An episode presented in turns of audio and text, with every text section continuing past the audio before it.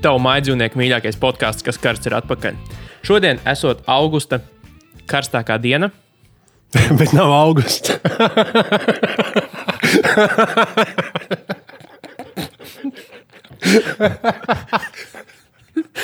nu, jā, Vai tu man Nu, pulkstenis ir labi, nē, apstājies? nē, vai nu, labi, ir tais, taisnība ir jūlija. Nu, labi, ir jūlija mēneša. Internetā ir rakstīts, ka ir mēneša karstākā diena, kas nozīmē, ka tas ir pienācīgs laiks, kad ierakstīt um, iknedēļas karstāko podkāstu. Kas karsts? Iknedēļas, kas šo- šogad ir noticis kāds trīs reizes. Divas reizes šī ir otra, nu, man liekas, šī ir otrā reize, kad mēs divas, Šo, nedēļas, šovasar. otrs. mēs divas nedēļas pēc kārtas kaut ko ierakstām. Bet, jā, šodien arī formula. Tas arī ir galvenais, svarīgs iemesls, kāpēc mēs ierakstām. Nākamnedēļ arī formula, tāpēc mēs varētu pat trīs nedēļas teorētiski. U, jā, varbūt. Varbūt. cik ilgi tas Latvijā vispār nezinu? Mm, es domāju, līdz augusta vidum. Vai... Ah, es augustā vidū ziņoju apbraukšu un pēc tam uz Sviedriju. So, Nu, labi. nu, vēl pāris nedēļas. Nu, mēs varam sākt kaut ko teikt, Labi.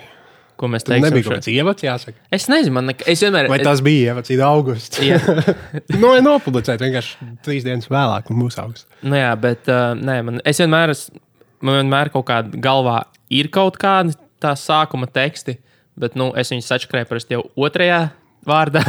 Tas ir augusts. bet, bet vai tas nozīmē, ka būs sliktāks ieraksts? Nē.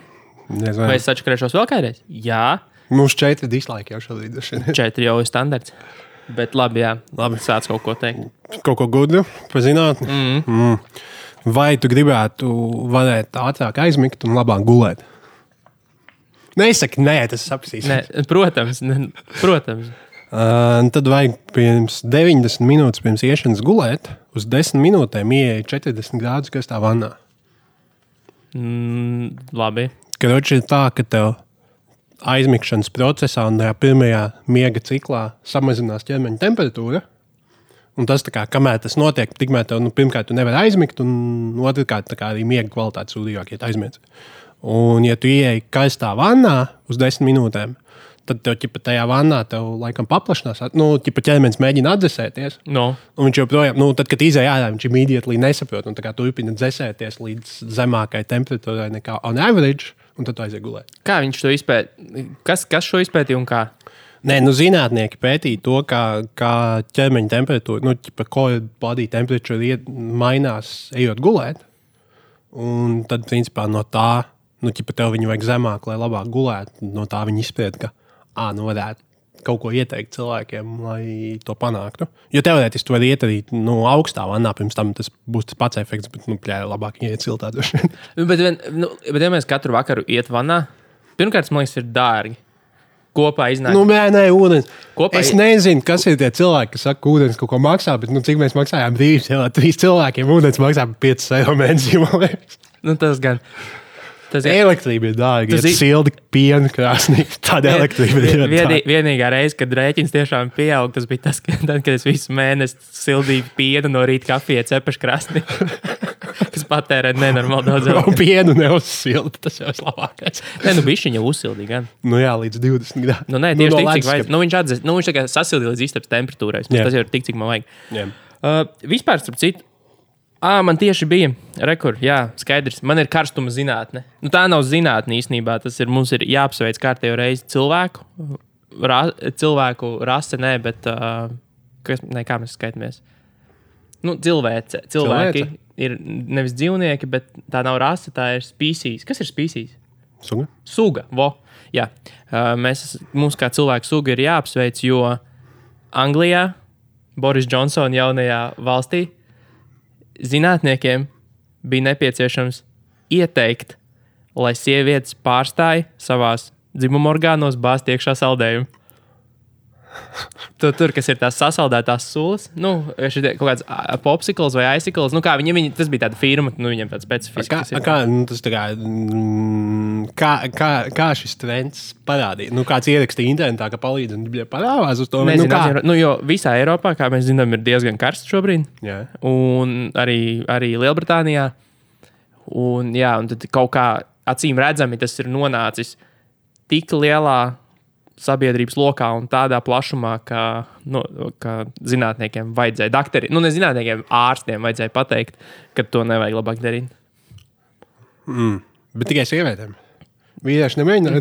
Vi- nu, vīriešiem varbūt arī tas Bet es, es varu lielu lifehacku Britiem pateikt, ka mums kā, ķermenī jau ir tā kā, nu, heatsink vieta, bet tas nav tur, kur viņi. Nu, nu, Tā ir galva. Nu, vienkārši uzliec. tā Nu jā, augstā ūdenī vielas galvas. samācēt dvielu uz galvas. Nu, tu pat 40 grādos jutīsies kā cilvēks. Tāpēc, galvā, man liekas, ir visvairāk. Tāpēc- kā sauc tās tāpēc vietas, arī, kas, kad- kad apmainās siltums. no peldēšanās, kad tu vienmēr iznāc no ūdens, pirmais, kas jādara, ir jāizslau galvu, to būs, nu, nebūs tik augsts. Jā. Jo, jo tāpēc ziemā uzvelkot cepuri ir daudz lielāka atšķirība. No, vai tev ir cepuri nekā no tā, cik mm. biezi tev jāka. īsnībā jā, tas ir labs punkts. Jā. Tāpēc arī cilvēki peldās ar cepurēm ziemā. Mun? Nu, Ir arī, ir arī vasarā tie fanāti, kas tos Peld- kandam hētu uzvelk. ar pelcepuri, tik pa jūras līdzi krauliņā. Bet nē, večiem man ir cits ieteikums, kamēr vēl nav aizliegts pie mums Latvijā, jo Ķīnā tagad to plāno aizliegt, ir Chinese bikini. Tas ir Ķīnā, kad ir ļoti karsts. Tad džeki paņem nu, to maiku sev. Un, nu, nu, gan jau, ka sievietes arī, bet, bet vīrieši arī sarūlē, nu, to maiku uzrūlē tā pāri vēderam un tā, lai tikai krūtīm nosacās pāri. Nu, respektīvi, uzrūlē apakšmalā kreklam tā, lai to vēders ārā. Nē, bet Latvijā vienkārši novelk maiku. Nu, jā, Latvijā ir Tas tas. bija baigais laivāks. Vienīgais tas, ka Man ir jau cilvēki, kas ap pliku grudekli Viņi iet restorānā nolocīts lejā. Bet, jā, bet, bet tur plānojot šo aizliegt, jo tas nesot disk diskreditējoši un degradē sabiedrību. Jā. Um, jā, man tagad ir itīgi hardcore kvantu zinātne. Man atkal ir kvantu zinātne. Jā, Kā vienmēr, kvantu zinātne. Labais. Iekļauj 5 minūšu monologu, pēc kura mēs neviens nebūsim sapratuši, es nesapratu, kas bija sākumā domāt. Uh, zinātniekiem ir izdevies teleportēt informāciju iekš dimanta. Hmm. Ko mēs gribam zināt, kā Jā, protams. ļoti labi, jo citādi man būtu paragrāfs teksta, ko, ko izlaist. Um, tā tad. Sā, sākam ar to, ka iedomājies, uh, atcerieties, ķīmijā bija tie vielu režģi, ko tu pats varēji salikt. Es nu, tās neatceros. Es- bumbiņas un, nu, jā, jā, un, un, Lego. Un, jā, Lego. No ķīmijas Lego. Un, nu, iedomājies diamantu kā ķīmijas Lego, kurš nu, viņš sastāv no oglekļa molekulām un nu, bāze, hidrogen. Nē, bet, bļaigi, kā man. No, Oi, beep, beep out the un ķīmiskais elements, bļā, karbons. Bļā, karbons divi. Nu, labi, dimants sastāv no oglekļa. CO, karbons. Bet dažkārt es nezinu, kaut kāds nu, magical dabas gluks, un dimanta tajā režģī viens no oglekļa tiem balls of carbon uh, ir slāpeklis. Uh, un ņemot vērā, ka slāpeklim apkārt ir ogleklis, apvieslī, nu, jo viņš joprojām ir dimantā, uh, tas kodols darbojas kā mazs magnēts. Mm -hmm. Uh, tad pie šī magnēta zinātnieki kaut kā pieliek elektronu, un ar mikroviļņiem un radioviļņiem viņi griež uz rīņķi. Labi. Tā kā nu, tā molekulai apkārt lidot. Es ceru, ka Agnēs Rakovska šo neklausās, jo citādi viņi nu, arī pret dimantiem iestāsies. Tur karoči mikroviļņi iekšā un radioviļņi, un viņi griežās. Un tas ir tāds pats lādiņš, kā mikroviļņu krāsnī. Tas ir? Nu, Nu, Jā. nu, to īso es esmu Nu, nu, jā, jā, pilno. Es, jā. man, man, es, nu, es nebūtu gatavs skatīties visu to. ne, viņi tur daudz svarīgas tēmas. Viņi arī, viņi principā Ah, jā, darīja divas. to, ko mēs, viņi tur ģeopolitika arī apsprieda. Bet kā nu, mēs, mēs, mums vismaz ir pierakstīti kaut kādi fakti. ne, nu, labi. Nu, ir atšķirība. Es negribu mūs salīdzināt. ne, es negribu pateikt, viņi ir ripo, ripofomi. Bet, nu, labi. Ar tiem viņiem griež to molekulu uz rīņķi. Nē, bet elektronu. Jā, sapņos. Nu, Uh, un tas veido magnētisko lauku no ap to molekulu. Un viņi iegriež, nu, viņi iegriež tādā ātrumā, kāds ir šīm oglekļa molekulām, tas magnētiskais lauks. Nu, tev jā, jādabū tas lauks vienādā ātrumā, mm -hmm. jo nu, tas ir kā, kā divi ātrumi, ātrumi kaibā. Nu, tu viņus salikt kopā tikai tad, ja viņi griežas vienā ātrumā. jā. Un tad, ja tu to izdari, tad veidojas quantum entanglement, jeb kvantu močeklis. Kā, kā, kā Es ierakstīju Google Trends, lai tur bija kā kvantu mučkuls. Un Izslavētais kvantu mučkuls. Tā, tā, Alberta. Kā jūs redzat šajos datos, esam ieguvuši kvantu mučkuli. es gribētu būt doktora of quantum močeklis Latvijas universitātē. Um, Un uh, tajā brīdī, kad tas izveidojas, tad tās daļiņas kļūst neatšķiramas viena no otras. Tā kā tas ogleklis un slāpeklis. Jā, Tad tu paņem fotonu, pielādē ar kvantu datiem, ko es nezinu, ko tas nozīmē, bet tu nevari izskaidrot. Un tad viņu šauj pa to elektronu, kas ir ap slāpekli. Uh, slāpeklis to absorbē, bet tad, kad, nu, tad, kad tas elek tam elektronam trāpa, tā molekula, kas reaģē un to informāciju padod tālāk, nu, kas bija tajā fotonā. Fotons ir pielādēts ar informāciju, viņš trāpa pa slāpekli. Uh, oglekļa molekula atbrīvo to informāciju. Nu, sanāk, tā kā walkie-talkie. Jā, tā kā walkie-talkie. Viņi ir uztaisījuši walkie-talkie dimanta iekšpusē. nice. tas ir tas, ko Jeffs Bezos nevarēja sagaidīt. kad Mēs iegādājāmies. Floyds Meivedzers to nopirks. Floyd Meivedzers stripklubā apsargiem būs tikai nevis walkie-talkies, bet dimantu walkie. Bet, ja nu nestāv no starp diviem dimantiem, es nezinu, no, Ā, jā, tie vien- vajag liels. Tur vēl diezgan liels, liels scientific leap līdz tam, man liekas. Diezgan liels dimants jāuztais. nu, vai katrs savā pusē. Ja pat tā kā glāzi pie sienas. Nu, jā. Uh, nu, beidzās kvanti, jā. Jā, tas bija kā, nu, sapiet? Jā, protams, visi. Nu, nē, nu labi. Viņi... Bet, labi, nē, es nesaprotu, kā tas darbojas. Es saprotu, kā tas notiek. Nu jā, Es bet tu jau tā- kāpēc, kāpēc tas darbojas. To es gan nesaprotu. Nu, jā, tāpēc, nu, bet tur jau tas, ko mēs runājām pagājušajā, ka kva, kvan, kvantu zinātnē nav objektīvās realitātes līdz tā, to. Nu, es nezinu, vai ir iespējams saprast to, ka. Nu, nu, jā, jā, acīm I'm not sure. Uh, bet man ir vienkāršāk zināt, man ir toddler science. Oh, nice. Tātad, ja tu kādreiz ar bērnu zem trīs gadu vecuma taisies par kaut ko strīdēties vai viņu pārliecināt, tad vienmēr to izvēli, kuru tu gribi, lai viņš izvēlās, lieto pēdējo. Iedošu piemēru. Piemēram, tu bērnam pienāc un piedāvā, vai tu vēlēsies konfekti vai pārrakstīt visus savus ģimenes īpašumus uz manu vārdu. Un tad ir 80% iespējams, ka viņš izvēlēs otro. Izvēlēsies otro. Nē? Jo bērniem līdz trīs gadu vecumam ir ļoti liels audiālais uh, nesenības fenomens, nu, recency bias. Ja viņi dzird kaut ko, tad ir Ā. 80% iespējamība, ka to, ko viņi dzirdēja pēdējo, viņš to prezentēs kā savu izvēli. Nu, ja tu viņam piedāvā, iepriekšējā, ja tu viņam piedāvā vai jautājumu, nu, teiksim, konfekti. Nestrādāja ļoti veciem cilvēkiem. Jau vienkārši aizmirst. Vai ko? Nu jā, to. Iespējams, jo, nu, jā, respektīvi, ja pasaka brokolis vai, uh, vai konfekti, lielākais iespēja, ka viņš izvēlēsies konfekti. Ja tu teiksi konfekti vai brokoli, tad viņš iespēj, 80% iespēja, ka viņš pirms brokoli. Bet jā, iPads vai brokolis. Nu, nezinu, to es ne, ne, to, ne, to neviens nepajautāju. Ne, tur bija rakstīts, ka viņiem uzdeva tur 500 jautājumus vai cik tur. Un, un, jā, bet tas nestrādā uz vizuālo, jo uz vizuālo, viņi, nu, ja tu prezentē vizuālu bildi, tad ir 50-50. Nu, respektīvi, nav ietekmes, kurš, kurš ir pēc kārtas. Kurš. Ja par bērnam acīm jābūt šeit, ja tu gribi šo dialogu izspēlēt. Mm. Viņš vienkārši ne, viņam nevar būt vizuāla reprezentācija. Nu, respektīvi, ja tu viņam uzzīmēs uz tāfeles un tu patversies, kuru tu gribi, iespēja, ie- iespēja, ka viņš norādīs uz vienu no diviem, ir 50, 50. Tad, tad, tad, lab, tad labāk, lai tas priekšmets nav telpā, kurā tu uzdod šo jautājumu. Tu vienkārši katru reizi, kad tev- bērnam kaut kas ir jāpierunā izdarīt, viņš Ievet tumšā istabā? Iet tumšajā istabā. Iesi, iesim šajā tumšajā busiņā, kā parasti mēdz bērniem. Nu, useful. Bet jā, tas kā, ir Nu, vērts ja ja tev- jauniem vecākiem. Tas arī labi noderēt. Jā. Pastāties, mēs esam jauno vecāku draudzīgs podkāsts. Man arī ir jauno vecāku zinātne. Aiziet! Uh, ja tu, ja bērnu mājās vecāki izsmēja, nu tas ir noliek, vai sarkastiski, vai nu, vienkārši slikti kā apietās bez nu, tāda apēdanta iemesla. Nu, jā, es pat aktu idiots. Um, tad ir lielāka iespēja, ka uh, nu, vai nu tavs bērns vai tavu bērnu arī ārpus mājas un skolā bulijos un tam līdzīgi. Nu jā, Tāpēc nevajag tā darīt. Nu, Nu, nē, nu, nu, bet, varbūt, bet varbūt tu gribi, lai viņš Tā kā ja tam bērnam nesnāk ka matemātikas mājas darbu, nevajag teikt, nu, tu vienkārši stulbsies. Tas nav. Bet, bet Produktīvi. varbūt tu ej soli tālāk, un tu vēlēsies, lai tavs bērns iemācās dzīves mācības no buļļiem. Un tad viņi buļļos vairāk, un viņš spēs tam stāties pretī un kaut ko iemācīsies. Nē, bet problēma tas, uh, ka stāties pretī, tu vari tikai tev pašapziņu, un tas nestrādā.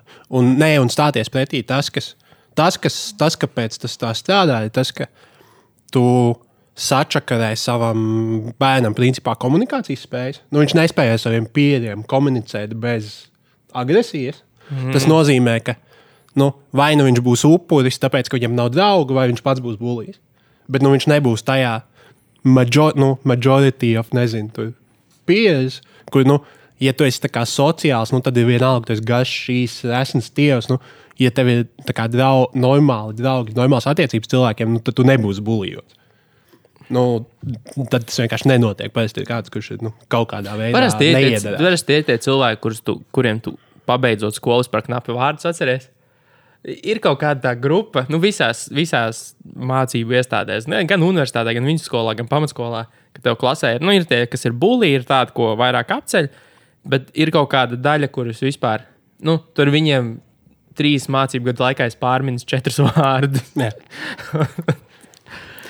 Uh, ah, jā, starp citu, autokrāti un diktatori praktiski nekad netiek saistīti ar plaukstošu ekonomiku. Jo nu, tas ir viens no, viens no tiem, nu, arī Donalda Trumpa, piemēram, tas, tas pitch visai sabiedrībai bija tā, ka viņš uztaisīs Ameriku atkal labu.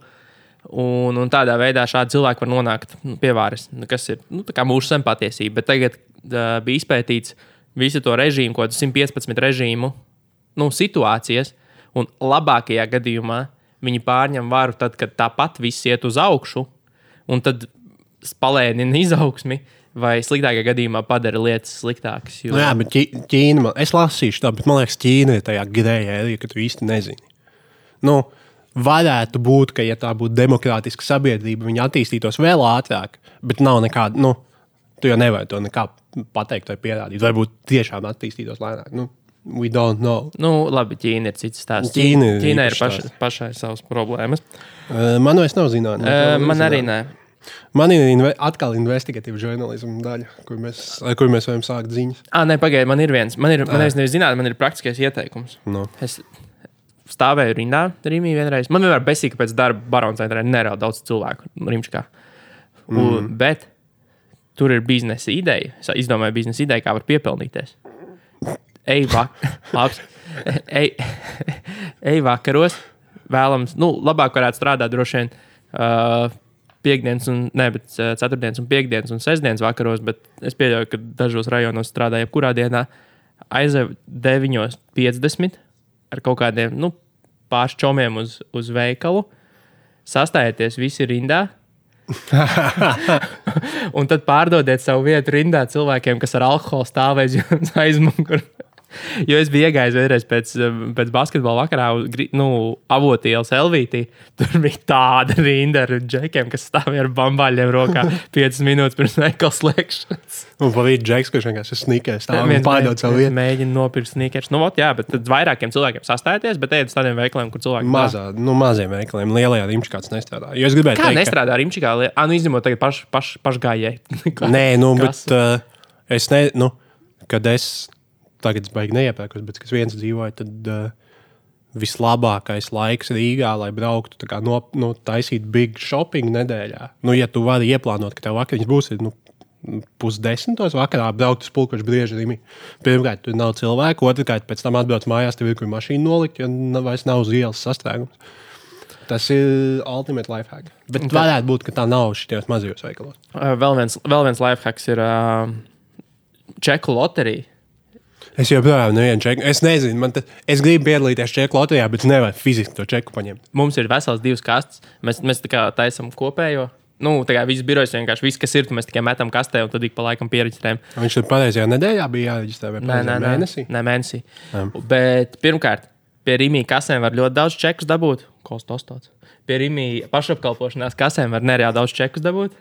Otrakārt, veikala pārdevējs visticamāk uz urā piedalās šajā loterijā, vai nepiedalās vispār. Man ir tikai divas galējības šajā vari- variantā. Nē. Un īstenībā čeku loterija ir tāds au, augšējā slāņa pasākums, jo pirmkārt ir noteikti nu, tie Nu, jā, noteikumi, viņiem vairāk ka, viņ, čeki ka viņiem ir tas svērtais.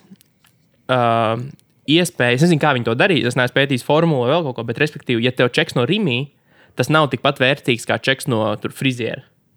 Jo mēģina jau izķert, nu, šitās grējēras. Nu, visi zina, ka Rīgā nečakarējās, kas saprāt. Un, bet ne, arī tie Rīgā Ejam rīt pusdienās uz Gambēju. uz, sing, uz singu mēs vienreiz paprasījām čeks. Džeks nebija baigi apmierināts, ka viņam viņa bija jāizsaka.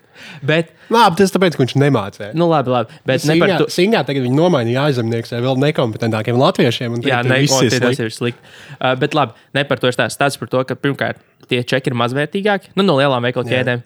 Uh, kas jau nozīmē, ka tev ir jāaptērē nu, kāda nu, nišas pakalpojuma vai, nu, vai arī citi pakalpojumi.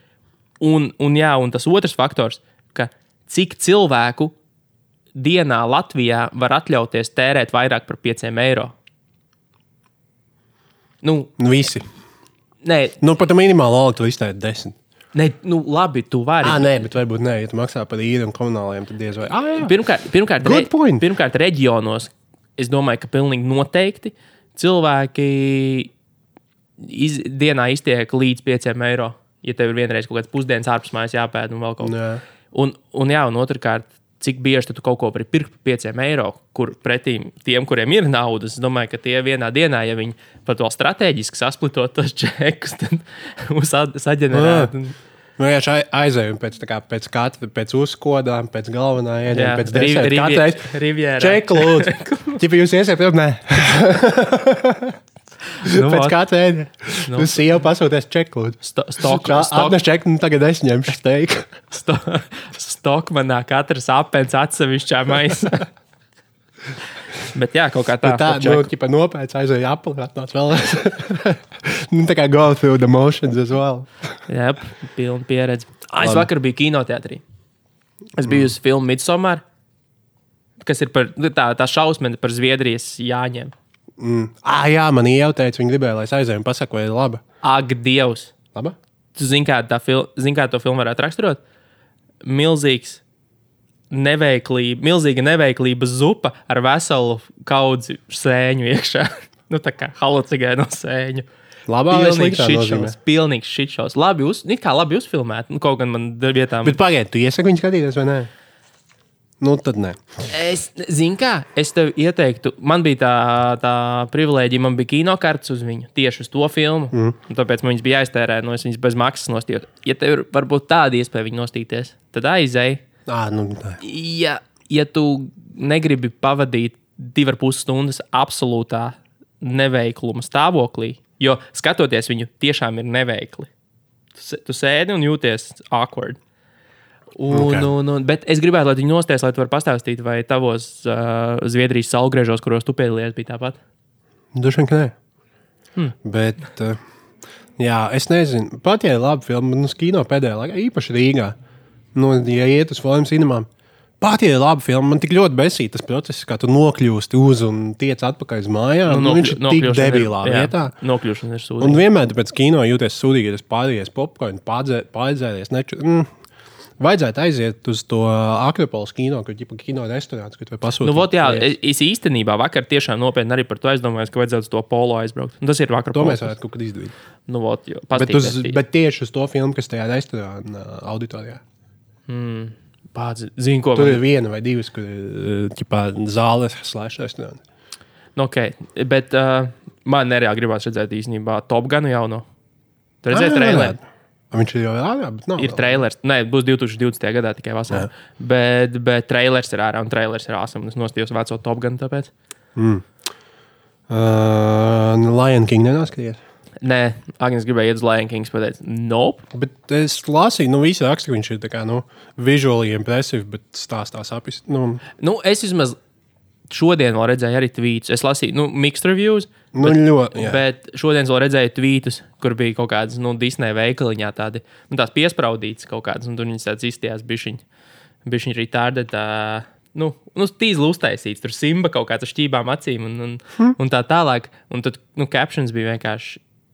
They fucked up, nu, even these, they, they fucked up even these things. Un tāpēc man liekas, ka, ok, tas neko labu par filmu nesaka, bet Nē, vislielākā vilojuma esot tas, ka viņi, nu, viņi ir. Iedomā, nekā- ūdeni. Garāki nekā. ah, vienkārši izdomāts stāsts. Nē, tur ir tā lieta, ka tas pats stāsts ir kā, nu, izstiepts. Un, nu, apparently ir acīm redzams, ka tam stāstam nav pietiekami daudz depth, lai par stundu viņu pavilktu garāku. Nu, jo tur vienkārši mm, tas, nu, kā tu viņu pavelc platāk, viņš paliek plānāks. Nu, labi, es neesmu redzējis Lion King. Labi, nu mans investigatīvs žurnālists. Es biju uz veikals, kas saucās Lauvas Salas, kur ir mm. tikai latviešu krāpta aliņa. Un es neiesaku. Kāpēc? Uh, nē, nu, veikals kā tās labs. Tur kā, uz vietas arī, man liekas, dzēt, un, un, un labi, viņš ir debijs. Viņš ir uz fucking Tallinas ielas. Uh, jo, nu, tas nozīmē, ka tas ir, nu, tas ir, tas ir drive to shop, lai gan no otras puses BFX arī ir drive away. Bet, bet nē, uz BFX mēs varam aiziet un piedzēties un aiziet atpakaļ mājās. Ar elektroskūteru aizcirst. Es, Nevar, es, pas, es nebūtu gatavs, izņemot kaut kādā svētdienā, kad viss ir pozitīvs. Es nebūtu gatavs no skolas ielas pa stabilu braukt ar elektrosūtēju. Jo paiet, mm, vāji, tev vienkārši jākāpj augšā lejā. Tas nozīmē, ka tev jābrauc braucamo daļu. Un tad vēl tā tērpa cielā. Pāri tērpa cielā, kur vēl sliedz pa vidu, kas ir ir lielākais ienaidnieks. Un, nu, Latvijā satiksmē tu vienkārši neintegrējies. Jā, tas, tas bija skaidrs. Bet, um, nu, labi, latviešu krāpta. Es, es tiešām nezināju, ka ir tik daudz, un ir tik daudz arī paraušies uz šo gosē, skābo sāļo pusi. Es arī vienmēr dzirdu, kā cilvēki pērk tikai tos. Nu, nu, viss, nu, tā kā viss izrādās, visi Latvijas, visos laukos, visi ir sabūzējušies un uztaisījuši desmit pudeles katrs tādu. Viņi ir salīdzinoši, nu, viņi nav dārgi, nu, viņi kaut kādā 3 eiro par pudeli, mm -hmm. 3, 3, 5, nu, tā skaitā 0,5 pudeles. Kas teorētiski liekas labāks value nekā, jo, nu, parasti līdzīgi, nu, būs, nezinu, 5 vietas. Uh, bet viņi, nu, viņiem tas pats kā latviešu šīpām, un viss viņi tā kā Viņi, kā, nu, viņi nokavē kaut kādus 40% no tā taste range, ko tev iedos 6% alus. Nu, viņi visi ir tāds, tāds, nu, tāds atšķaidīts ar ūdeni piegājuši. Mm, avot ūdens. Viņi visi, viņi visi ir šausmīgi līdzīgi. Es nopirku kaut kādas piecas dažādas. Nu, Ķipā, jā, tas auglis ir savādāks, bet nu, joprojām garšo tā, nu, laima alus garšo tā, ka tu gāzētā ūdenī laima būtu iemetis. Nu, jā. Nu, un āli ielais. Bet, jā. Bet, bet, uh, kas, kas tieši labs tev veikalā? Tu teici, ka kaut kas labs ir. Nē, nu tā kā teorētiski, ja viņi plauktos ielikt cits alus, būtu fajn. nu, tā kā tur ir, labs, no, labs tur jauki cilvēki, tur ir liela izvēle, tur ir labas cenas. Telps, labi, nē, viņš ir debilā vietā. Bet, uh, bet jā, es. Nu, bija ar foksāliņu tur. nu jā, principā, ja viņi nosēta bierfaks, bet arī. Jā. Kāda jēga? Jo, jā, tas nestrādā tā. Uh, bet labi, ejam uz ziņām. Mm -hmm. vai, vai tev ir vēl kaut kāda novērojuma? Uh, varbūt kaut kur te būs, bet nu, ir kaut kas, bet to mēs tā palēnām. Uh, tu gribi sākt? Uh, varbūt, jā, īstenībā es gribēju pieskarties ļoti aktuālai tēmai. Mm. Uh, pamatiedzīvotāji ķēniņiem atkal ir uzdarbojusies. Vai viņai arī nepatīk 5G? Uh, iespējams, tas ir ļoti iespējams, bet viņai nepatīk tas, ka viņai ir jādod parāds daudziem, gan Latvijas telekomam, gan aizdevums LV vai vēl kaut kam. Un tas, kas man ļoti patīk, ko es nemūžu. Latvijas telekom un aizdevums LV ir baigā wild kombinācija. Es saprotu, Latvijas telekom ne, nu, Latvijas rēķins. Uh, un aizņemās naudu. Nu, jā, un, un, un, un aizņemās 6000. Karoč, sešus? Jā, kāds viņai iedevis sešus. Nu, nevis pat varbūt nevienā reizē, bet vienalga. Jo taču ir kaut kāds reģistrs. A, nu, varbūt viņi aizdevās 10 eiro pirms 10 gadiem, un tagad jau ir 6. Nē, nē, nē tas esmu laikam gan jau bijis nesen. Okay. Bet labi, vienmēr sakot, tas, ko viņi izdarīja, fenomenāli. Es, es paliku vienkārši uz dirzs. Kreditoru definīciju pārdefinēja. Principā viņa apgalvo, ka viņš šajā gadījumā nav um, debitors. debitors parādnieks. Parādnieks, vo, tas ir tas vārds, ko es meklēju. Nav parādnieks, bet viņa ir kreditors. Jo viņa ar savu parakstu, saņemot, noslēdzot šo līgumu, ir radījusi naudu. Saprotiet, nauda pirms tam bija tikai Sorosa izveidoti Cionīda ordeņa, Romas reiha radīti cipariņi datorā? Nē, viņi bija, viņi bija aizdevums LV kontā. Nē, Nē. Nē. tie ir tikai cipari datorā. Bet viņa, tad, kad viņa. À, viņa kašā izņēma. Tieši tā, tad, kad viņa paraksta šo, šo līgumu, viņa to naudu ir radījusi, jo tā nauda ir iegājusi apritē. Un es tajā brīdī. Nē, viņa tāpat ir.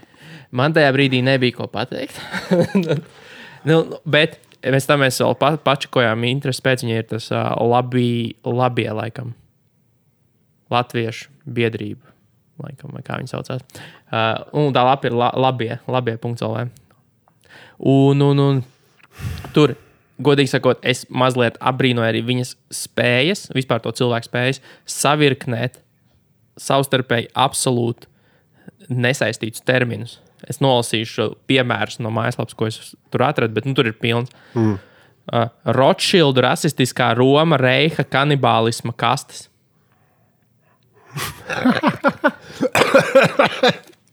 Klausies tālāk. Nauda gan digitālā, gan skaidrā, kas nav piesaistīta oksai, oksa ir viņu radītā valūta, ir neleģitīma un steidzami piesaistāma oksai, jo tai nav dzīva un pamatiedzīvotāju pārvaldīta seguma, un tā ir pasaules atomkara ekonomikas apakaliptiskā pašnāvības slazda pamatu pamats. Pagaidā, oksa bija tas sprungulis? Jā, Nu, jā. bet vot, paklausies šo te pasaules atomkara ekonomikas apakaliptiskā pašnāvības slazda pamatu pamats. Pašnāvība, kā tu pašnāvība? Kā to ir? vispār var izdomāt? Sāksim ar to. Es nezinu, caur Google translate tāpat kā kvantu muģekli. Kvantu mūģekļu sazvērstības cionīta ordens. Bet, Es nevaru, starp citu, ne, viņi, tev nesanāk tik labi. viņi sevi, uh, po, nu, viņi savu pozicionē latviešu kā godzemes iedzīvotāji. God, Nu, god, god, jā, nevis gobzemes, bet godzemes. Un, bet angliski Viņa viņi... viena pati. Jā. Nu, ka, nē, nu, ir vēl kaut kāda psihopāta. ar viņu Tur, bet angliski viņi to sauc par Godland. Nu, kas nav viens un pats, tā būtu nu, dievzeme Latvijas. Es nesaprotu, kāpēc tur ir tādas. Nu, viņam vajadzēja saukt par Honorland, Dignity. Dignitas. Bet jā, tur var paskatīties. Nu, vienā sakot, tur bija kaut kāda 12 minūšu saruna ar, ar parādu piedziņas kantoru. Tur pretī viņu. Viņai viņa stāstīja, kā viņa īstenībā ir kreditors. Noskaties, visu 12 minūtes. Mm -hmm. oh, No rīta, lai pamostos. es nevarētu, laikam. Uh, es nezināju, kurām ziņām sākt. Nu, labi, sāksim ar uh, sasniegumu. Mums ir bijusi pirmā bruņotā laupīšana šogad. Jā, mežparkā. Mārpē. Ah, bet viena bija arī mežparkā. Nu, tad tā laikam bija. Divas. Man ir vēl mežparka. Ja bija tas, tas random advokāts, kurš nošāva. bijušais Tiesnesis. pīs. Jā, uh, bet mājupē šoreiz. Un, uh, bet tas ir pārsteidzoši, ka meža parkā cik ilgi cilvēki bija šokā. Tas notiek tepat blakus, atkal mafija atgriežas ielās. Un mež, es skatījos to LMT sižetu. Mājupē visi tā kā, ah, nē, bet tā bija laupīšana. Tipā mazāk iespēja, ka te blakus māja aplaupīs. Viss fajn. Nu, jā, tas gan. Nu, Man, man tas nenotika. Jo es, taču, jo es taču neesmu svešās mājās. Un Jā, cilvēki ir ļoti čilpēji šo. Un uh, īpaši ņemot vērā policijai vēl joprojām. Viņi saka, ka viņi ir rītīgi tuvu noslēgt pagājušā gada meža parka bunkus pasākumu. Jā, Bet nu, tam nav nekāda pierādījuma. Nu, tam, ka viņi ir pavirzījušies. nu, uz noslēgt viņu. Un tas, ka viņam beigs lietu. Nu, jā, un, tas, un, un, un vēl lielāks pierādījums tam, ka viņam nav arī aizdomās turēt to tā kā, nekādu lietu. Varbūt ir liecinieki, bet. Uh, Nu, diez vai. Nē, nu ir kaut kāds viens ar dronu, kas nofilmēs. Bet, uh, ja es lasīju tieši īrā nesen, bija viņi atkal pacēla to, ka nu, bunkus ģimene visu laiku nodiež policiju un policija pretī, bet nu, policija nu, pretī pasaka, nē, mums ir, bet mēs jau nevaram teikt, mēs esam rītīgi tuvu, bet mēs nevaram teikt. Jā, noteikti. Viņi, jau li- A, viņi esot kuldīgi aizturējuši tos dedzinātājus kaut kādus. Nu, nezinu, vai tos, bet kādu ir aizturējuši. Seši cilvēki esot aizturēti. Tā kā, Seši? tā kā intensīvais, tas intensīvais seržants ir darījis intensīvu darbu. Visus aizturējuši. seši izgāja no iecēm. Hmm. nu, jā. Bet uh, man ir viena laupīšana, kas notika Mešparkā, mm. kur Džeks, Varbūt nebija bruņot. kur Džeks ar pneimatisko ieroci aplaupīja kafejnīcu, kurā pats pirms tam strādāja. Ah, jā, ir un nozaga 100 eiro. Tas bija. Tiesa jāatzīst, viņam tika nozīmēts tur pēc tam šīs pārbaudas par apreibinošo vielu lietošanu, kas nu varētu būt diezgan iesaistīts šajā biznesa plānā. Ah, jā, šis arī lasīju. Uh, varbūt tā nav bruņotā laupīšana, jo tā ir pneumatiska, vai varbūt tāpēc, ka tā nebija tā kā mājas laupīšana. Jo māja jau bija nu, vienkārši māja apzaga, un viņš tur ne, nelaiž Nu, jā. stāvēja pre, priekšā. Kādam. Es gan arī, nu, labi, es nespēju daudz ko, bet uh, cerams, ka tas arī tiks atrisināts. Vai tu joprojām eji skriet ārā? Dažreiz, jā, à, es tieši biju um, Ziedoņdārzā, sestdien no rīta, pusseptiņos no rīta. I- Tur Ieskrien, bija zombija. zombija paklausies, ieskrien Ziedoņdārzā, viens čurā uz mūra, divi kaut kādi apģērbušies, nevar nostāvēt kājās, iet kaut kādā virzienā. paskrien ap līkumu, viņi tā, nu, grib skriet, nu, tas tas aplīts, kas tur iet. Tur uz soliņa notiek vecais labais minets. un tā tālāk, un tā joprojām. Ceturtais ēlas logs. tajā- Tur tajā- 7.30 sestdienas rītā nevajag iet ārā. Nu, ne, nu, ne, ja, jautājums, kuriem skrien? Nevajag skriet uz ziedoņdārza. Ne, nu, vairs nav jau nekas tāds traks, saulīts spīdēja, viss bija jauki, tikai dīvainas lietas notika apkārt. Bet pilsētā jau pa centru, man liekas, tā nav. Ja tu neskan kaut kādos parkos, jo viņi tad laikam iet Nu, jā, parkiem. jau. Nu, jā, es nezinu, vai es, mm, es plānoju, nevarētu būt vidēji. Vai mans dārzā čisti būtu sūdīgi. Um, bet uh, Aleksis Navaļnijas, Krievijas opozīcijas uh, deputāts, bija izdomājis iet skriet, bet viņš viņam nesanāca. Viņš nogāja pa tepēm viņa arestēja. Jā. Atkal Nu, uz viņš tagad 30 slimnīcā dienām. Tikai nezinu par ko. Nesaku. Slimnīcā? Jā, Nu, tāpēc, ka viņa arestēja uz 30 dienām. sl- slimnīcā no vecā labās. Viņš gan jau, gan jau pakrita pa tepēm Nu, jā, policijas iecirknī. sasit galvu pret skapī. Bet Krievijā kaut kādā baigie protesti īstenībā. Nereāli. Kriev, Cik Krievija, bija tūkstoši cilvēki apcietināti? es redzēju tos video, kas bija, ka tur nu, arī ar tiem steigiem. Nu, atnāk tie rupuči vienkārši ķiverēs, moto ķiverēs. Un, un, un nu, tie mēnti, kas ir tie nu, bruņotie omega. Un, un rītīgi ar tām vicinās ar tiem saviem stekiem, cits ar divu gabalu uzreiz. Nē, bet tur ir tā, ka Eiropas Savienība bija uh, izteikusi uztraukumu. Nē, nu, tur, piln... Nē, nu, tur ir diezgan traki. Es domāju, ka varētu paprasīt viedokli paskaidrot Raibonam Elgabakienam, lai paskaidro, kā tā ir atkal rietuma propaganda, atspoguļojot šos notikumus. Mm. Tāpēc Un kā- es kā zinu, Maskavā ka viss ir kārtībā? tāpēc, tāpēc, tāpēc viņš prasīs. Bet Parīzē joprojām notiek protesti. Viņš droši vien teiks. Ah, jā, Parīzē arī bija. Tas gan jā. Um, bet man liekas, jau īsti nē. Es nezinu, cilvēki brauc uz Parīzi. Man liekas, ka rītīgi karsts tur tagad nevienam no spēka. Parīzē esot kaut kāds visu laiku, visu, visu laiku. Karstuma rekords krīt kaut 42 tagad grādi vai 42 cik. Es domāju, ka tur nav pat cilvēkiem. Īpaši tiem, kas pret dīzeli protestē un tur laistās ar degvielu un dedzina mašīnas. Tas, man liekas, nav labākais, ko darīt tādā karstumā. tas slinkums. Nu, jā, tieši. Nu, es neiešu daudz mašīnas vēl kaistāk un viņi jau parasti iet tajos gājienos, pat, nu, tur Vai- bloķē ielas, iet gājienos. Zini, cik tālu vari aiziet gājienā tādā laikā? Nu, Varbūt viņi vienkārši naktīs tagad iet, un vien- neviens nepamanā. Viņi vienkārši vieni paši trīs cilvēki nodedzina. Beidzot, Mašīna aizēja mājās, kāds no rīta aizēja, bet mašīna nodedzināta. Beid, beidzot, ka viņiem naktīs tās high visibility vestes arī nodara. pa dienu jau tā. Diezgan pointless. Nu, labi, kas vēl labs noticis? Uh, starp citu, visādas konsultāciju, nu, ASV konsultāciju firmas mēģina uh, apčakarēt Saudārābiju un izkrāpt naftas naudu.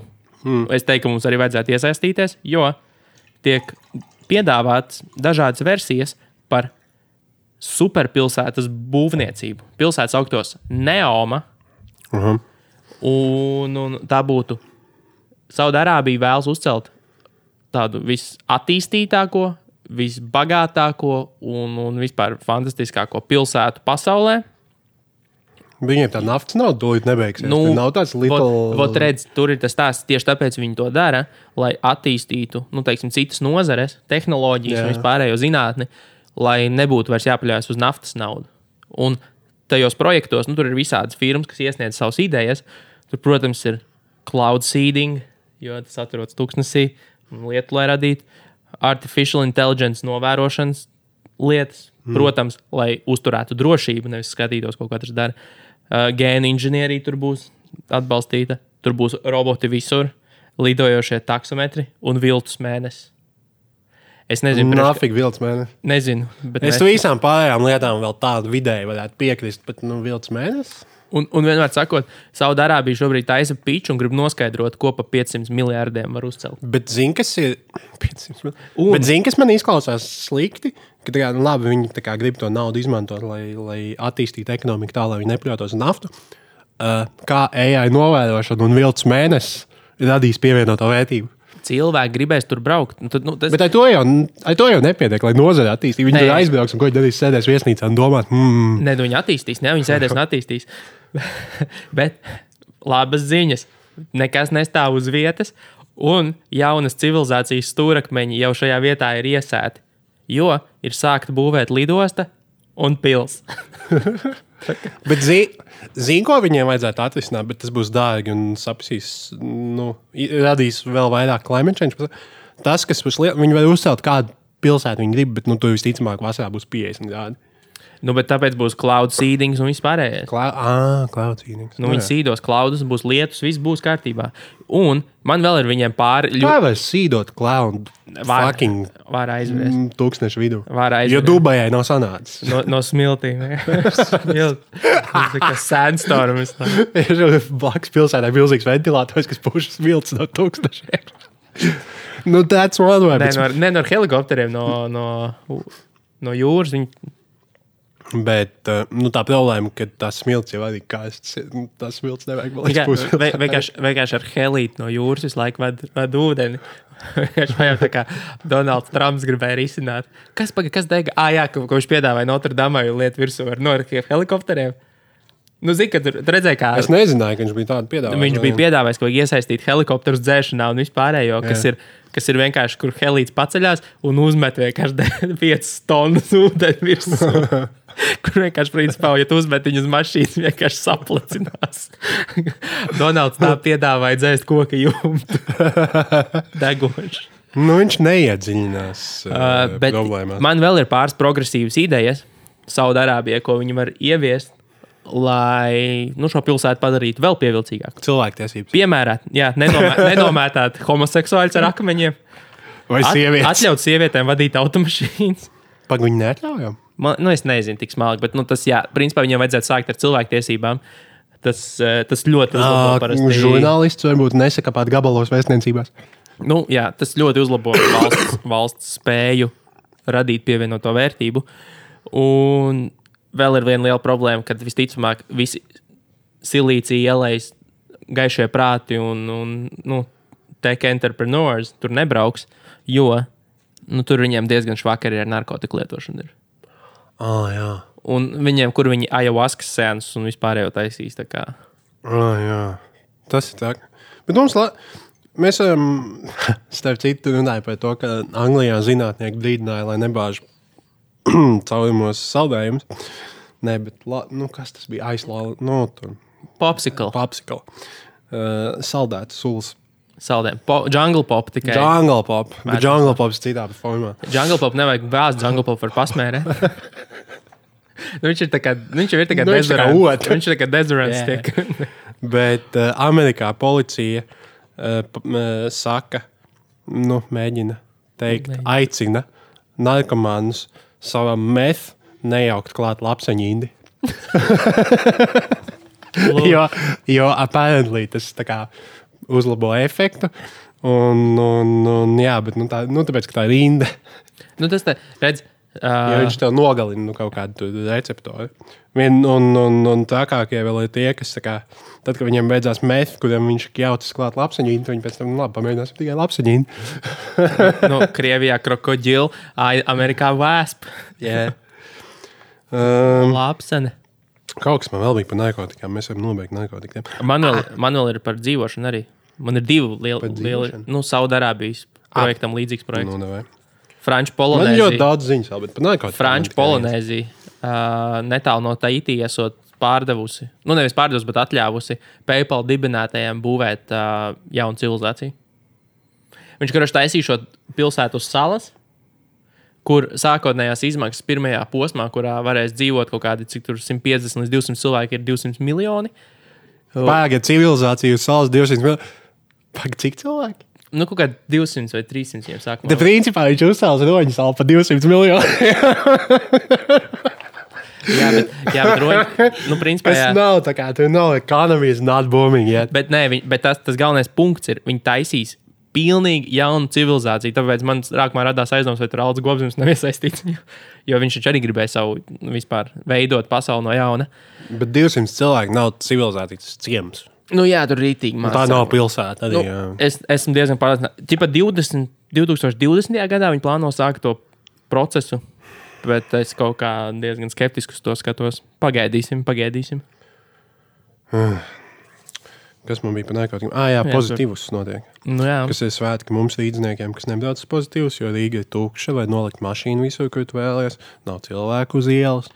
Tālāk, kā tālāk nav rindas. mm, Um, Ah, jā, pēc tālruņa kvartāla runāju. Es, tā kā, es neiebilstu. Gan jau mēs kādreiz aiziesim dzērā. Bet, ja man kāds uzaicinās uz savu dzimšanas dienu, tālruņa kvartālā es ar to cilvēku es nekad nerunāšu. O, jā, šie tur nereāli daudz viņa dzimšanas dienas. Tur nereāli daudz viņa dzimšanas dienas. Es vot tā, vot to nevaru. Nu, vienkārši tā nedarīju. Bet uh, pozitīvs arī svētki policijas uh, marihuānas meklēšanas brigādē. Jo, kā vienmēr, man liekas, Latvijas policija varētu būt viena no retajām Eiropā, kas joprojām redz mūzikas festivālus un kā, ka tur, nu, let's bring war on drugs back. Yep. Jo es neticu, ka Anglijā pirms Glastonburijas tur policija, o, meklēsim marihuānu. Tas ir festivāls, kā, vai? Kā, labāk arestējiet tos piecus čigānus, kas atpazīja cilvēku naktī, nevis ņemiet cilvēkus, kas zāli pīpējuši. Un kas fest, nu, festivālā uh, visticamāk noslēgtā vietā, nu, tas ir. Viens ir It's narkotikas. entrapment. Jā, ne, tieši tā. Tas ir entrapment. Vi- Vien, viens ir uh, narkotikas brīvā apritē uz ielām, kaut kas cits ir vienkārši festivālā, telšu pilsētiņā, kur cilvēki Jā, tu vienkārši uztaisīji komunitī, kurai patīk narkotikas, un tad viņi sāc atkarot. Nu, mm, that's unfair. Um, Šitā ķelnē jā, ir, ir, ir tie Tallinas kvartāli, līdzīgi tāds Jā. vietas. Un tur arī ir. Un mēs tieši prasījām, nu, kāds ir tas, kā, kā, kā, kāds nāks, ka policisti nu, nebraukā regulāri šeit. Un viņš teica, viņiem ir mutiskā vienošanās par to, ka policija iekšā neiet teritorijā. Tikai vienīgi, ja kāds taisa sūdus iekšā, viņu izmet uz ielas, un tad viņi savāc policiju. bet, nu, bet, ie, bet iekšā nu, poli- kādam ir sapiņojuši. Bet iekšā, iekšā teritorijā policija neiet, ja tu netaisi sūdzes. Nu, Atvičāji viņi kādam ir naudu iedoši par to. Jo es varu sadarīt, ka, nu, ja, ja tur nebūtu kaut kāds, nezinu, jumts viņiem, tad Latvijas policija nu, būtu ļoti īga katru vakaru tur braukt un paņemt divus narkotikas. Galvenais - 17 gadīgs par narkotiku pīpēšanu, jo tā ir mums lielākā Latvijas problēma. Nu, ja tur skolās taču arī Nu, jā, brauks pāri suņiem sīkiem. Jo karš ar narkotikām mm, pasaulē nav beidzies, tāpēc viņš vēl šeit nav beidzies. Man liekas, vispār ir padevušies. tāpēc, nu, labi, vēl Saudārābija. El bet- Čapo cietumā, bet Latvijā narkotika plūsma nav apstājusies. Vai 17 gadīgi tikko haslo. Uh, kas, kas nākamais, ko vēl varētu parunāt?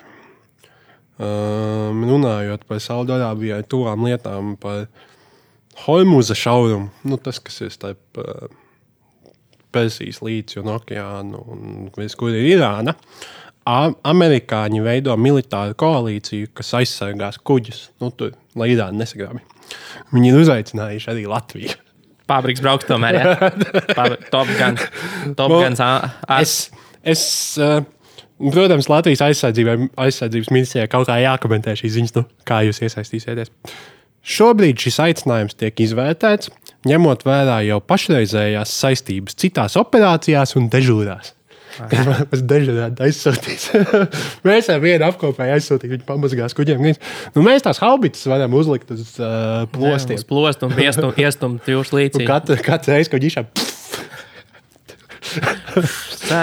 Kā, jā, bet uz plosta, nevajadzēs motoru viņam uzreiz. Tā kā, nu, viņš trāpīt. šauja, apgriežas otrādi. un Vienīgais tas, ka kamēr viņš Šauja sev uz priekšu. lai viņi tiktu tā kā šaujumu vidū, viņai būs jābumbo savu darbu. Tas nav, nav izdevīgi. Tu īstenībā jau sa- sarunā ar Irānu, ka mēs aizbēgt tur ķipa no jūsu puses.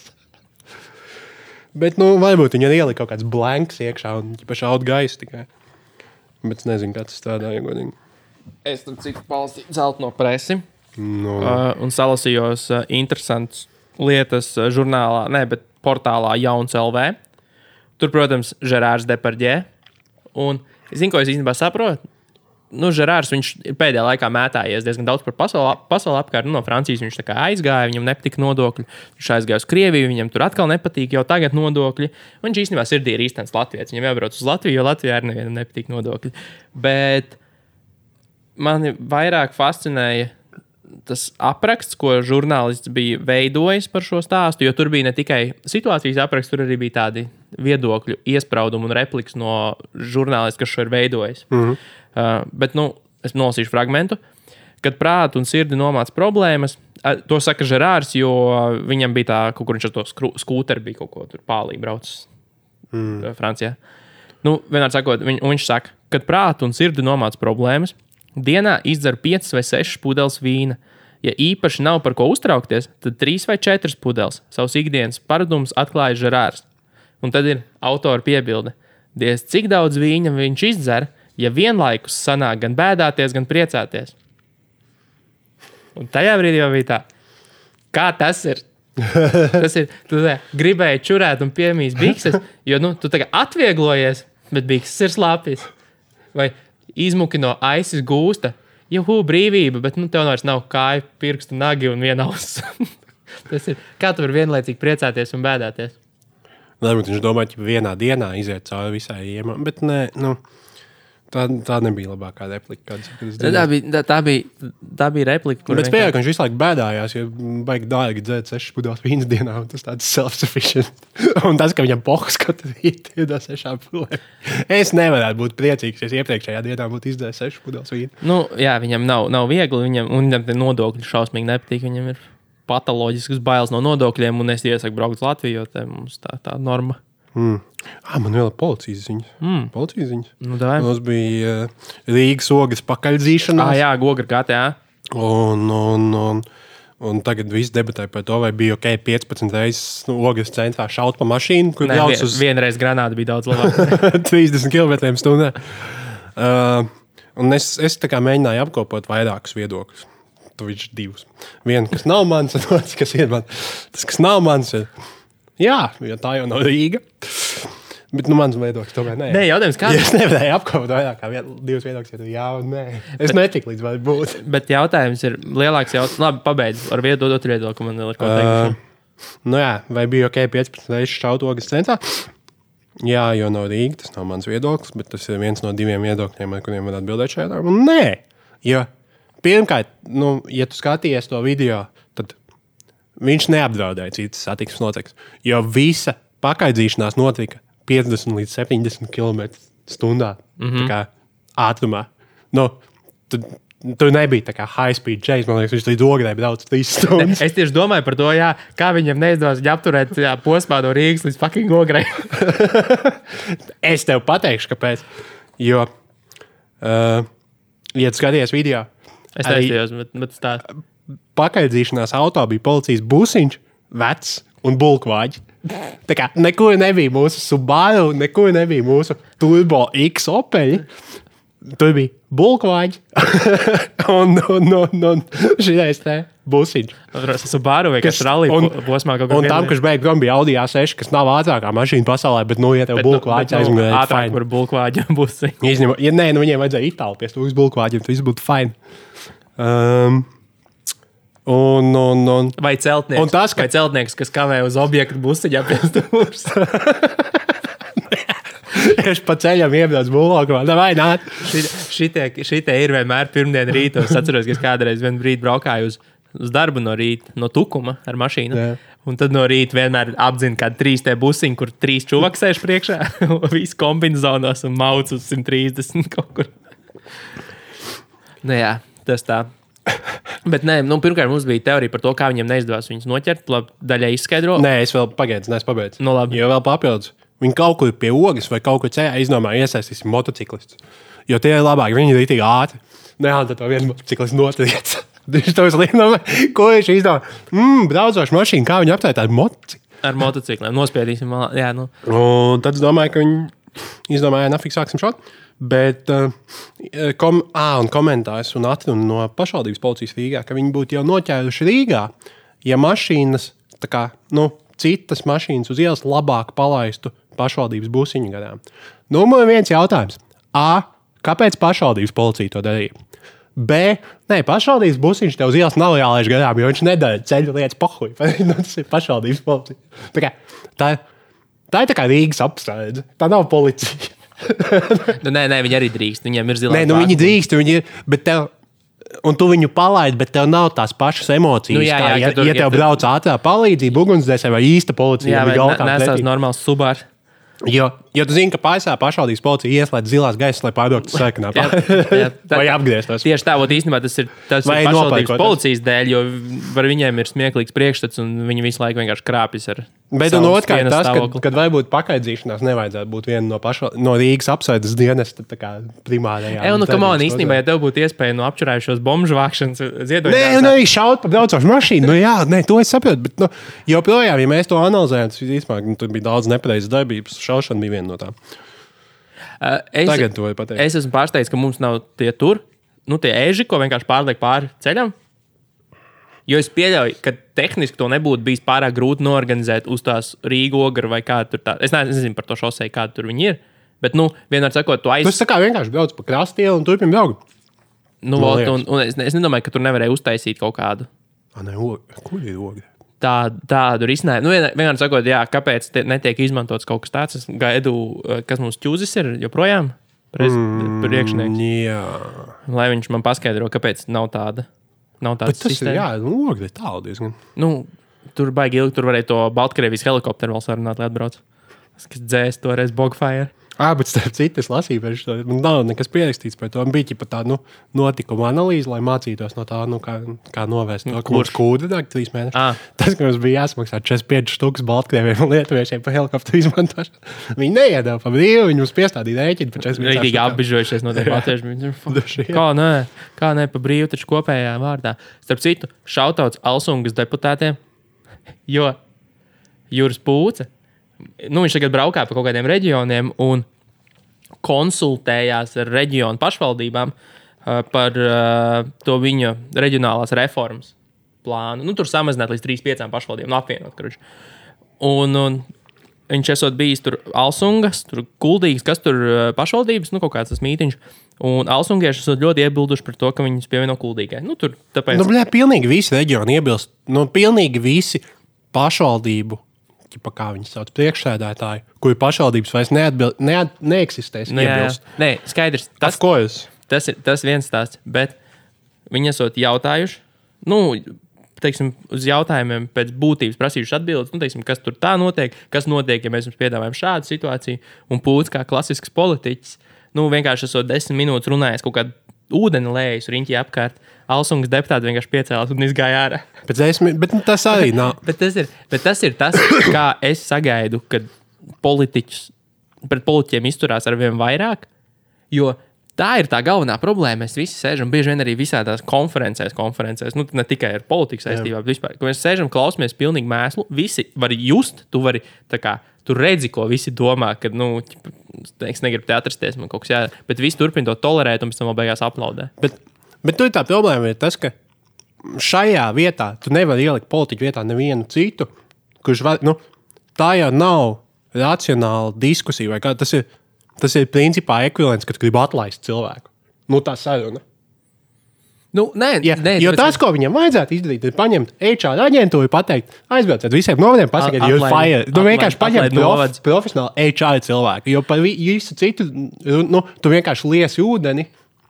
Tik ilgi, kamēr viņi tevi noturēs, tur sēžot, jo tu nevari aiziet parakstīt reformu.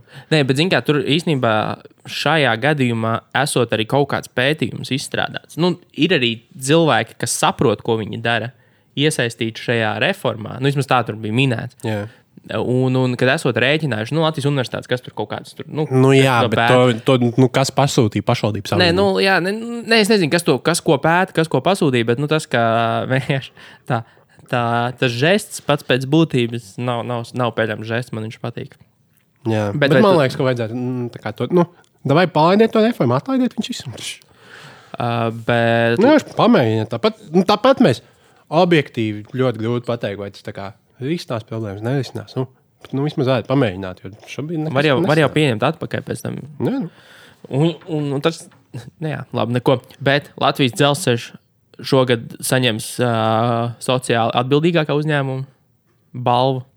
Ja tādas nav, tad vajag uztaisīt. Kāpēc? Jo Latvijas dzelzceļš, kā novēroja mediju panorāma šajā gadījumā, iepērk divreiz dārgākas Jā, detaļas nekā Lietuvā. Jā. Pamatojums numur viens.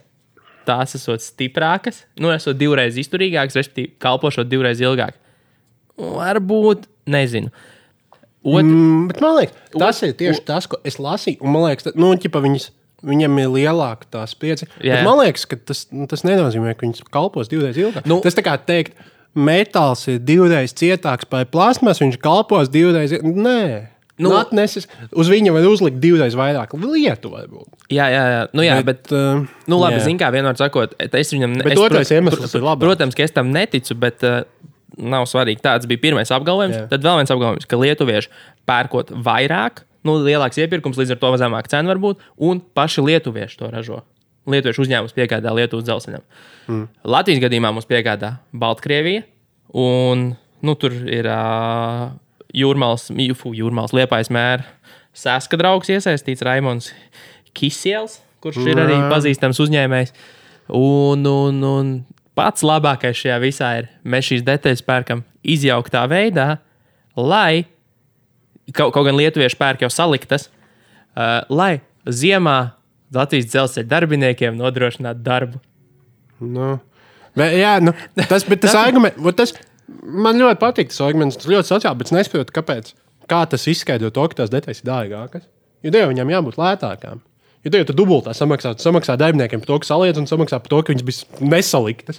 Nu, bet redz, mēs nopērkam dārgākas un vēl nodrošinām. Nu, vēl nevajag, nevajag aizmirst, ka mēs pērkam, cik bija kaut kāda divu miljonu iepirkums no uzņēmuma, kas tādā divi cilvēki. Jā, jā, divi cilvēki. Nu, viņi esot certificēti detaļu pārdevēji no Baltkrievijas, jo patiešām no Baltkrievijas la, nedrīkst. nē, to viņi ir. Latvijas uzņēmums. ķipa- Nu, jā, jā viņi Latvijas uzņēmums, viņi ir Latvijas uzņēmums, kas ir certificēts, ka drīkst tās detaļas pārdot no Baltkrievijas, jo pat taisno ar Baltkrieviju nevar tirgoties. Es brīnos, ka kāds nu, kā, nav kāds, kurš. Bet lētāk simt punktu būtu bijis pirkt tās pašas detaļas, ko Lietuva pērk, un vienkārši maksāt par neko tiem darbiniekiem ziemā. Nu, jā. Bet, Vēl zva- no Baltkrievijas pērkot kaut kādas gemerojas ar nodokļiem, un muitu un PVN. Ah, nu tāpēc arī tev jau nebūtu PVN, tev būtu 0 PVN no Lietuvas. un, Lietu, un Lietuvas detaļas esot Man rītīgi. tas ir izskaidro 20% starpība. PVN vienkārši samaksājām. Vecais, vecais labais PVN. samaksājām Baltkrievijas PVN. Um, jā. Bet es nesaprotu, Latvijā taču arī tos gulšus ražo. Nu, kas viņi nevar paši sev pārdot? Bet, nu, labi, dažreiz nebija. Vai arī tie visi sagatavojušies uz Real Baltica un gaida, ka beidzot attīstīs. Nu, nē, nu, kamon, es domāju, ka tie, liet, ka tie Baltkrievijas, tās Baltkrievijas detaļas visticamāk tur galā, galā ir vēl lētāks par Lietuvas detaļām. Tas vienkārši jā. mums tur muit, tā teikt, muitai iziet cauri Latvijas, la, Latvijas, Nē, viņš īstenībā Latvijas- no lie- lietuviešiem nopietni. Latvijas uzņēmumu sistēmai iziet cauri. Un, un tas pašs Lietuvas detaļas Tikai izjauts tikai izjauts. Jā, man vēl ir viena lieta. Mēs varam tieši stundiņā esam iekļaujušies. Man vēl daudz. Nu, bet tad izvēlēties kaut ko labāko. Uh, Pagaid, tad man vajag padomāt. Nu, es varu pastāstīt, kā Arizonā Human Centipede taisīja kaut kādu iestādi, kur uh, iepērk cilvēku ķermeņa daļas. Nu, miruši cilvēks. Ah, jā, šitais lasīju. It kā researcham, bet nu, īstenībā viņi tur spēlējās un taisīja krāpju taksidermi. Nē, bet tas jau bija tikai viens. Viņa jau viņa biznesa bija tas, ko viņa pārdod. Jā, un viena no, viena no lietām, ko, ko viņi pārdeva, bija ķermenis bez galvas un pleciem par 3000. jā es lasīju, ka galva, galva bija 500 dolāri. Kā ir viss ķermenis bez galvas un pleciem? Tas Es nezinu, kas visticamāk arī tev, nav. tev nokrīt roka. Tas ir kā kājas bez ceļiem. es ņemšu kājas, bet ceļu, ceļu opcionāli. Nu, jā, viņi jau tajā oficiālā bija, man liekas, uz vīriešu ķermeņa, sieviešu galvu jau, jā, nu. jā, jā. Un Bet, tas, viņi, pat labākais bija tas, ka 500 rakstīts, ka eiro. uzņēmums darbojas, ka 2007. gadā. Biznesa booming. Jā, bet kā? Cik ilgi viņai to nodara? Kā tu vari noļaut 12 gadus šo biznesu? Nu, kā, kā viņi? Nu, kā, nu, neviens pirms tam neiedomājās pastīties, ko viņi tur bet, patiesībā nu, kaut kā, bet, bet jautājums jau ir tas otrā galā. Kā nu, tas bizness, acīm redzot, kāds vienkārši pirka cilvēku ķermeņa daļas, kurām nav, es nevaru izdomāt pielietojumu. Tā kā, kā kaut kādā brīdī tas markets nebija redzams? Noskaties, zinu, ko noskaties Midsommar, un tad sapratīsi Jo, ko viņš pirka? viņus? ķermeņa daļu pielietojumu, kādu var izmantot. Ā, Pagaidām. No, davai, Man, Iša. man jāizdomā, ko. ko, ko, U, ko u, nu, labi, uzveic lielo finālu. Uh, pēdējās divas. Nu, davai. Uh, viens ir, vai zināja, ka Latvijā ir aptuveni 10,000 neredzīgo? Nē. Nu, tagad zinu. Labi. Bet ir tikai 14 uh, apmācīti suņi, kas var viņus tur steidzināt. Kas ir nu, apmēram problēma. Viņš par maz, jā. Uh, nu, cik tas nāk, kad 600 cilvēks, viens suns. Suns nevajag. viņš ir full time otrā- Viņš jau, viņš jau divas slodzes stāv, viņš nevajag cešā paņemt. Bet uh, viens pats raksts bija par par to, ka vajadzētu uh, ziedot, lai, lai viņi varētu apmācīt vairāk suņus un, un, un tam līdzīgi, kas man liekas ļoti atbalstām. Un, un, un mūsu klausītāji var ziedot. Bet uh, tas, kas man likās aizdomīgi, ka tā asociācija, kas to rakstīja, uh, norādīja, ka viena suņa apmācības izmaksā 10,000 eiro. Pirmkārt, baigi apaļsumma. Nu, jā, apaļā- Tā kā īstenībā apaļās summas vienmēr ir Man ir aizdoms, ka īstenībā kaut kāda 5393 eiro, bet nu, valdei algas arī. Droši, paliek nedroši, desmit. Jā. Un, bet, nu, tas nozīmē, ka 10,000 līdz 10,000 ir 100 miljoni. Nu, kad šito mēs nesaziedosim. Saudārābijas nauda. Šitais ziedot LV šitais nesaies, un plus, ņemot vērā, ka cilvēks dzīvo ilgāk par suņiem, tad eh, 100 miljoniem arī īsti nepietiks. Uh, tāpēc varbūt mēs varam piedāvāt alternatīvas. Mums mēs tās lapas no jūgas labs, man jau likās. Ko vēl mēs varētu apmācīt? Par 10,000 jebko varētu apmācīt. Bombs.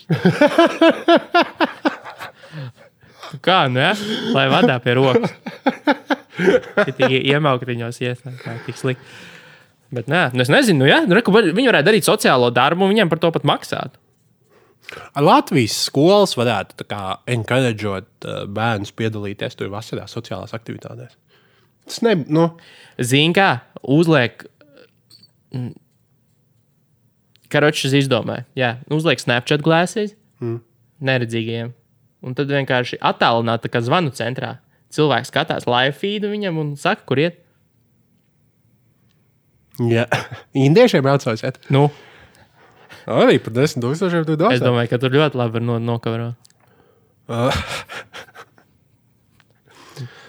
Bet, nē, es no, nu, vasarās vismaz varētu, jo es zinu, daudzās kā, ārzemju skolās tev ir papildus kā, mācībām. Tev vajag, tev vajag tur sakrāt gan sporta, gan sociālās, gan Jā, jā, nu, jā, cik jā. tur, tur divu gadu laikā Nu, kaut ārpus 50, stundu aktivitātes kaut kāda. 50 stundas no katra. Nu, tur ir pasākumu organizēšana, sports un, un, un kādas Jā. atbildīgas lietas. Un, un, man, man tāda neliekas slikta ideja. Mēs varētu izaudzināt labākus cilvēkus. Nu, tas gan sēž tikai vasarā, bet nu, labi, ziemā sēžam. Nu, vēl jau arī par. Tas, nu, arī, nu, ne, tas būs, nebūs lēti, bet tas vienalga būtu liederīgi nu, salabot Rīgu tā, lai neredzīgiem, piemēram, arī bez suņiem ejot, viņi neieskrien stabā, kā tur Emīls ir salicis uz baroniju. kur vienkārši reklāmas stabā tu ieliec. Ah, jā, uz bajo, es nezinu, kas tur ir. Bet nā, un tas rakstīja atgādināja, ka, ja redz cilvēku balts pieķis, ka tev viņi jāapstājās, jāpalaiž vienalga, vai tu stopzīmi vai kas. Nu, nekā. Nu, to, Bet tas ir rītīgi triki. Tāpēc, ka tu vienkārši tā kā. Tu jau neesi pieredzējis, tev acis neskenē ielas malu par to, vai tu no džeksa vai balts pieeja. nu, jā, labi, bet Tā kā ļoti grūti uz brīvības ielas braucot 60 km/h būtu reģistrēt to skatu. Nu, bet, man liekas, es Man ne- vienkārši smadzenēs nav tas templēts, kurā es recognizēju, vai tā ir tūlīt, man būtu tas vārds. Nu, nē, nu, bet viņi jau visticamāk arī ir pietiekami uzmanīgi un neskrien. Nu, vienkārši neieskrienās un, un neskrien pāri. Nē. Kas arī nu, kaut kādā Nē, viņi tikai stāv un gaida, un neviens neapstājas. Nē, Labi, pēdējā ziņa. pēdējā ziņa. Jo drīz arī Ā. formula sāksies. ap citu. Ah, labi. Uh, WhatsApp Rīgas Zviedrijā. WhatsApp rīki. Vāc- Kā, kā, O- Oasis tas bija? Ja? Nē, jā, Oasis, man liekas, uh, solists nosauca ASAP Rocky par WhatsApp rīki. Nu, viņš ir. Viņš, es viņu tagad sākšu WhatsApp Rīgā. Uh, viņš paliek apcietinājumā, jo uh, nu, tā notiek cilvēkās, tā kā valstīs, kur ir normāla legal sistēma. Ja tu, ja tu izdari noziegumu, tad tev jāiet cauri tam procesam, izmeklēšana, tiesa un viss pārējais. Bet eh, kā ir, nu tā godīgi, tu tagad esi nodzīvojis Zviedrijā. Nav tā, ka tur ir institucionālais rasisms mazliet. Ne. Taču nav, ja? Nu, es nezinu, es esmu balts. Nē, nu labi, bet, nu, nu ko runā? Man cilvēks sajauc bieži vien vietā un saka, man zviedriski nenāk. Tas ir man, tā ir man lielākā problēma Zviedrijā, ka man nav, I'm not local. Nē, bet, nu, bet vispār tur tas nav, nav teiksim, izteiktāk nekā, nezinu, Latvijā. Tiesa. Nu, es Nu, jo gribētu viņi- jo- teikt, ne, ka, nu, ja, lai nu kur, bet Zviedrijā jau nē. Jo Zvied... ne, nu, es tieši domāju, tādā kontekstā, ka Zviedrijas sabiedrība jau īstenībā ir diezgan pret, vispār, nu, pret imigrantiem. Piemēram. Nu, viņiem ir tā. Bet viņi ir uzņēmuši visu Nē, nu, tieši tā. Tāpēc es to jautāju, jo sabiedrība it kā ir pret, bet tāpat laikā visas nu, policijas un viss ir nu, ļoti atvērts. Tāpēc es domāju, kā ir teiksim, šajā sakarā, vai, vai tur tiešām tiešām, tiešām var izslēgt to, ka tas ir arī nu, Nē, mazliet racially charged. Bet sabiedrība tur ir 50. Sie- Sabiedrība nav pret raciālī ziņā. Sabiedrība ir pret to cilvēku daļu, kas nu, būtiski sēž uz pabalstiem vai dīgdieņi, antidīgdieņi. Jo, nu kā, nu, nē, nu, tas ir tikai tiem imigrantiem, jo tev vajag divas paudzes, lai viņš integrētos sabiedrībā. Bet, nu, nu kā tu, tu pēc cilvēka ādas krāsas Zviedrijā, tas jau ir tā, ka tu vai ādas krāsas, vai kā, viņš tikpat labi var būt dzimis Zviedrijs. Nu, tu Nē, nevari nē, nē, nu, es pateikt, tikai, es tikai jautāju. Bet Um, es nesaprotu, kāpēc tie. nu, Kā, kā, kādā, kurā brīdī, ņemot vērā to, ka tev ir trīs uh, miesasari, kas sver 150 kg līdzi, Jā. kāpēc tev pašam jākaujās ar tiem cilvēkiem? Nu, jā, bet tas, nu kā, nu, tas viss stāsts bija par to, ka viņi tur sekoja. Jā, jā, jā. Tad sāk grūstīties, tad tur kāds kādam iesits, un tad viņi viens otram. Un, nu, tas jau ir tas, ko viņiem zviedri pārmet, ka viņš tā kā. Uh, Labi, self-defense, bet spaidīt tur Nu pēc tam džeku, kas ir eskalēja. video. Jā. Nu, tas vairs nav self-defense, tas nav Amerika, kur tu vari iešaut viņam nu, tas, sejā. bija, tas bija street fight jau. Tas pārauga street fightā. No Uh, un, un, un, jā, un tāpēc, nu, tāpēc Zviedrija diezgan civilizēta society, jo gan, nu, gan tas viņa pretinieks, gan viņiem abiem ir assault charges, jo nav tā, ka viņš tur neko Nē, nedarīja. otrs jau ir sēž, vai ne? Un, jā, un, nu, varbūt pat nesēž, jo kā vienam šitam jau bija sanācis. Un, ja tu uzreiz pasaki, ka vainīgs, viss tu samaksā, nu, ej tālāk. Bet viņš jau sēž un gaida tiesu. Kas ir, nu, Bet tu viņš varētu tikt arī. Nu, es domāju, ka viņš varētu to prokuroru dīlu noslēgt. vienkārši. Nu, Nu, kas Zviedrijā ir diezgan sāpīgi, jo viņi ņem to tavu daily income.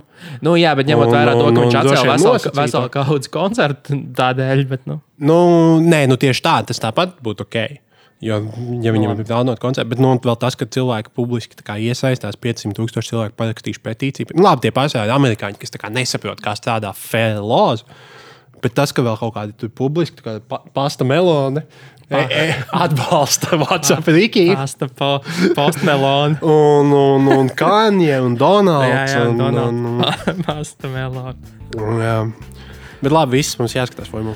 Pa- Pēc melona. Pēc melona. Eks-melonas Labi, apūs. labi, viss mums jāapspēj pasūtīt taisni jāstāsta. Formula. Čau! Tiekamies pēc nedēļas. Nē.